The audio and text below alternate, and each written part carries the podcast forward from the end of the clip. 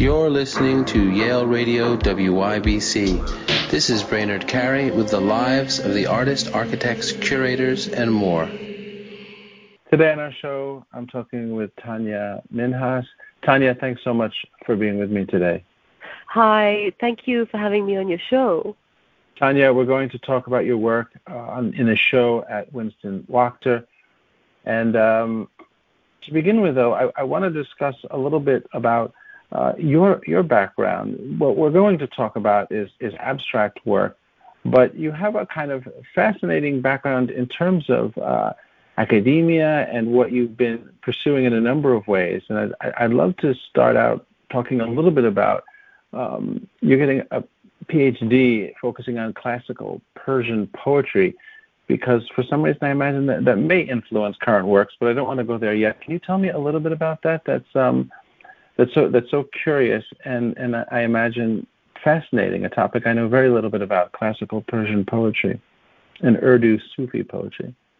Well, the interest in that was because of where I grew up. Because I grew up in Pakistan, and um, there has always been a cultural fascination with Persian culture because of the the Mughals, and so I grew up surrounded by the knowledge and the information and the colors of that part of the world of Persia. And so that is why I started my PhD in classical Persian poetry. I also was studying Urdu poetry, but granted, I should preface that I did not finish it. I was very young and I was really lonely in my program. I was the only person at I was at Columbia and I actually have not completed my PhD, but I really enjoyed it, and it does influence my work a lot because every painting I make, before I paint, I write about what I'm working on or what my ideas are, and then from that writing um, is a pattern and then I start to paint, and the work is entirely organic, so there's no repeat in any of my work. So I have been heavily influenced by it. That's that's fascinating. I'm so glad I did ask. So to to jump right into your work, there's a piece called Earth in there, which is acrylic on canvas and quite large, um, five by six feet. Uh, it's so interesting to hear you talk about um, how writing informs it because now I look at these a little bit differently. This almost looks calligraphic, but let's let's talk about Earth, um, an image that's that's pictured here that listeners can can look at. Um, can we talk about the process of this again because that sounds fascinating? You're writing poetry, prose, stream of consciousness, something like that before you do this piece. A combination of everything. So I would say all my life I've been fascinated by by energies and forces that are hidden to the eye, but essentially inform every moment of our lives. So that painting, Earth, is one of five of a series that I am still working on called The Four Elements and the Spirit. So earth, fire, water, air. And in my fantasy, all these are connected to us through our spirit. And that our spirit is that which holds our souls to our bodies. And that is of us as human beings, but I, I, I believe that every sentient being has that. And everything that is alive has has a spirit. And and we're all intertwined and so that specific uh, painting of Earth, it came about because it is our nurturer, not just us, but of everything that's on in this in, on planet Earth. Um, so the colors, if you, if you, if you look at that painting and you see the dark, the deep red colors, the green standing for verdant, uh, the yellow standing for sunlight, the white for everything that, for the clouds in the sky that give us the rainwater that the earth uses for seeds to germinate. So um, that is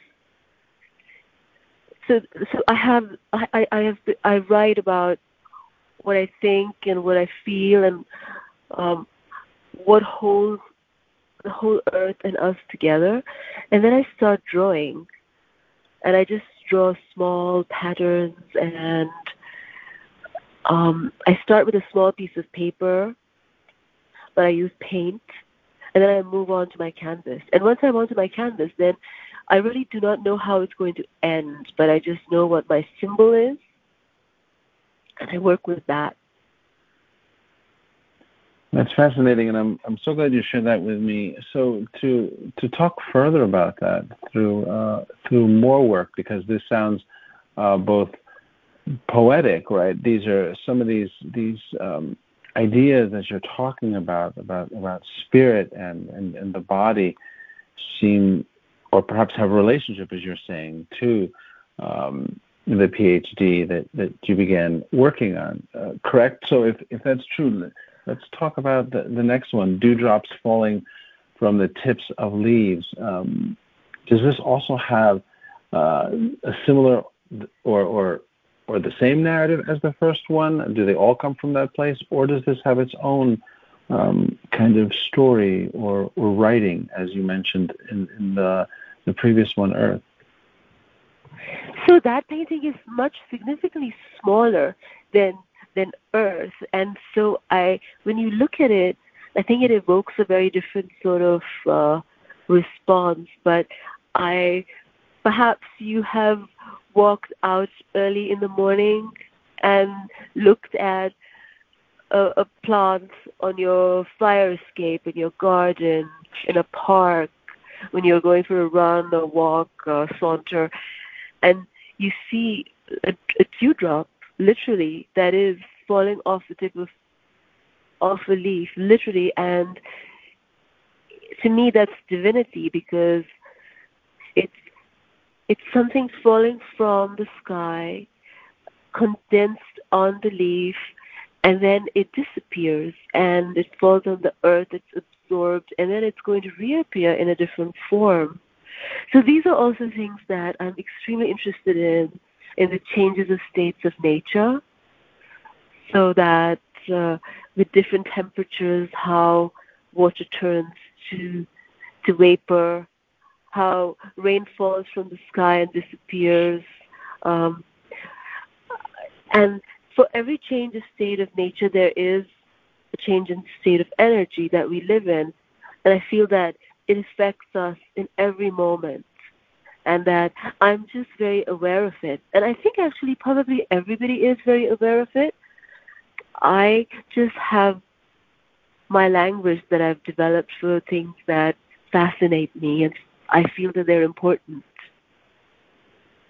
I feel they're important too. Yeah, I'm I'm so glad you're you're sharing that. I'm I, I in, in in talking about that that kind of um, that that I think leads into the next one, transformation, the lights at dusk, because we're also talking about this experience with the out of doors, um, but similar to what you were just discussing about um, sort of shifts. Transformation seems directly about that. And this one, my read on it is this almost looks like um, many eyes also out out there, and so the lights at dusk uh, feels like it has a, a double meaning. And this is also, of course, a small one, nine by twelve.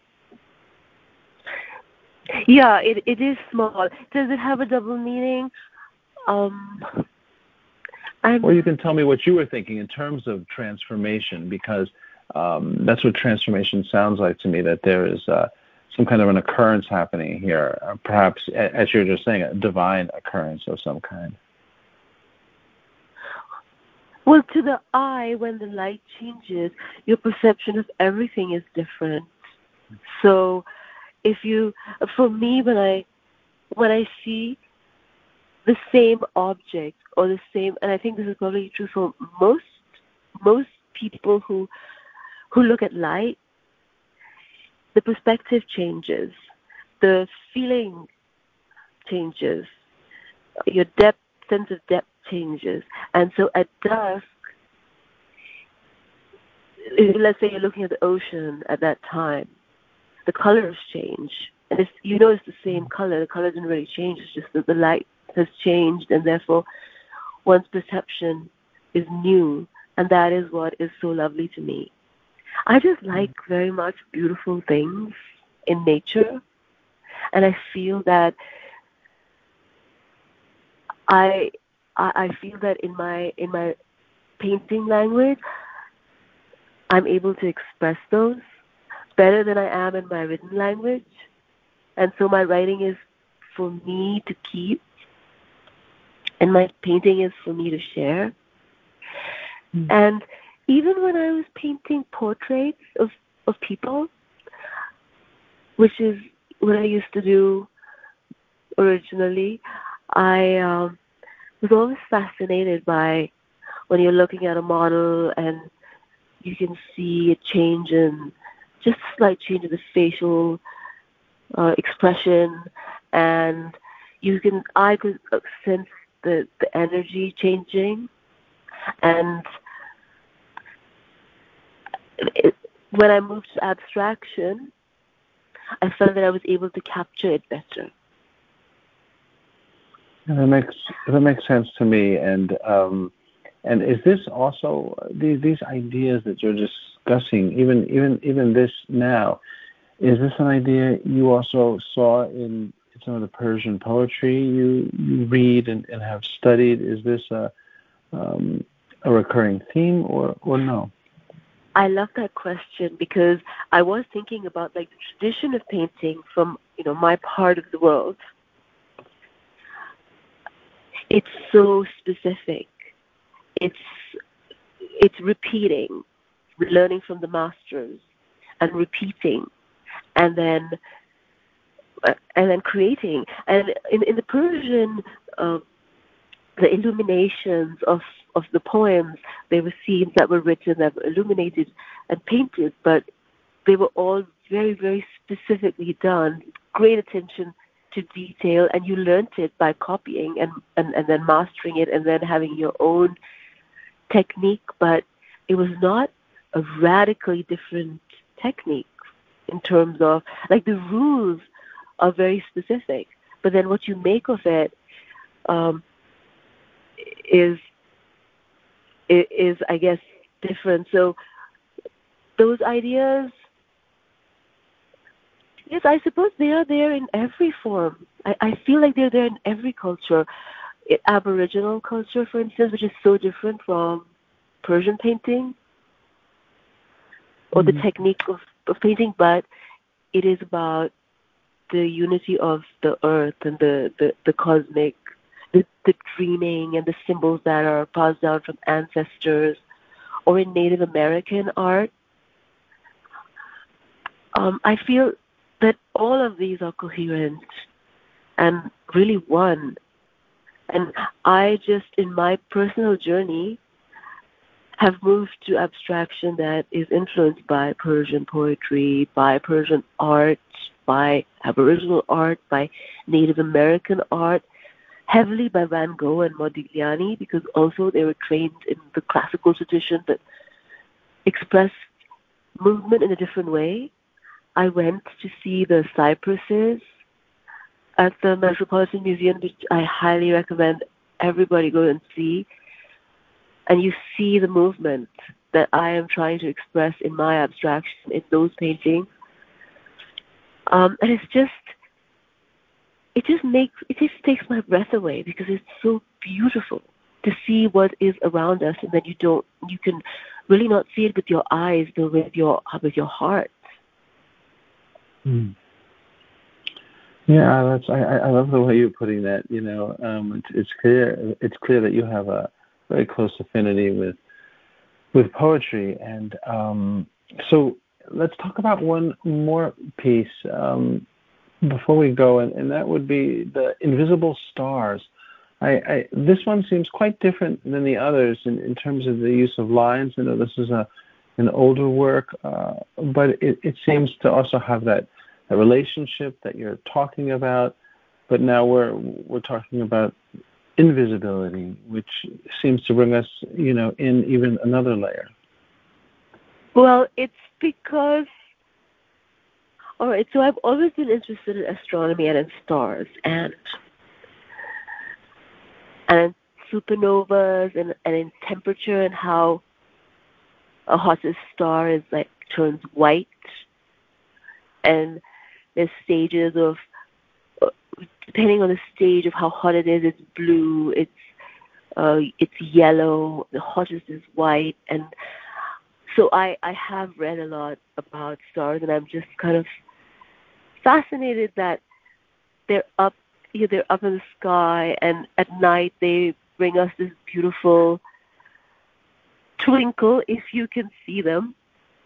Depending on where you are, I don't hmm. see them, of course, all the time, but I know that they're there, and there's a there's a world that is so much larger than the everyday world that I live in, and that is what I was trying to express.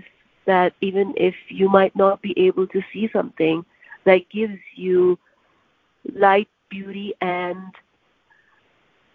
an a door into questioning what is bigger than our immediate lives.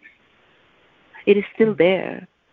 It's so, so true. That is and what, that that's what you know that that is what that painting originated from. So I guess I stand, I contemplate, I contemplate a lot. I feel I'm blessed and grateful that I I do that. And sometimes it's not a good thing because if I if I'm if I'm doing something where I really should not stop what I'm doing and just kind of get lost, then that's you know that's not a great thing for everyone who's around me. But I uh, sometimes that happens. Yes, well, it's it's an artist thing, that's for sure. You know, um, and that and that makes sense, and it's a very um, it's a poetic thing too, uh, meaning. You know, but I think that everyone everyone is an artist. I think that you just have to find your language, and things happen in life where you somehow I, I, either you search for it actively or something happens and then you realize you have a language that is not a spoken language. It could be mm-hmm. music, could be anything that expresses what you are saying to the world. And I just hope that what I say has meaning. I think it does, which is why I call myself an artist.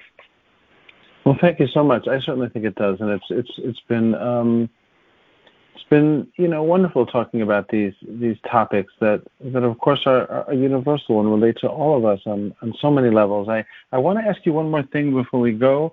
Um, and, and also wish you well on the show. There's links here so listeners can find out more. Um, what are you reading at the moment? Well, I'm almost finished with the new Harper Lee novel, The Watchmen. Ah, Go um, Set a Watchman. Go Set a Watchman, yes. And and how is that? I'm I'm almost afraid to read it. Is it is it wonderful? Is it um, does it seem to change the way you uh, see her her um, her other work that this was part of, or or no? How is it? Well, I was actually scared to read it because I so love To Kill a Mockingbird, but it's uh, so far I'm ex- I'm completely fascinated. Huh. Well, good, good. I, I would recommend it. I would recommend it highly. Well, thank you. Thank you so much for that. And I also want to thank you for talking with me today. It's really been a pleasure, Tanya. I wish you well. And uh, thank you again for your time and for making this beautiful work. Thank you, Brainard. Thank you for having me. You're listening to Yale Radio WYBC. This is Brainard Carey with the lives of the artists, architects, curators, and more.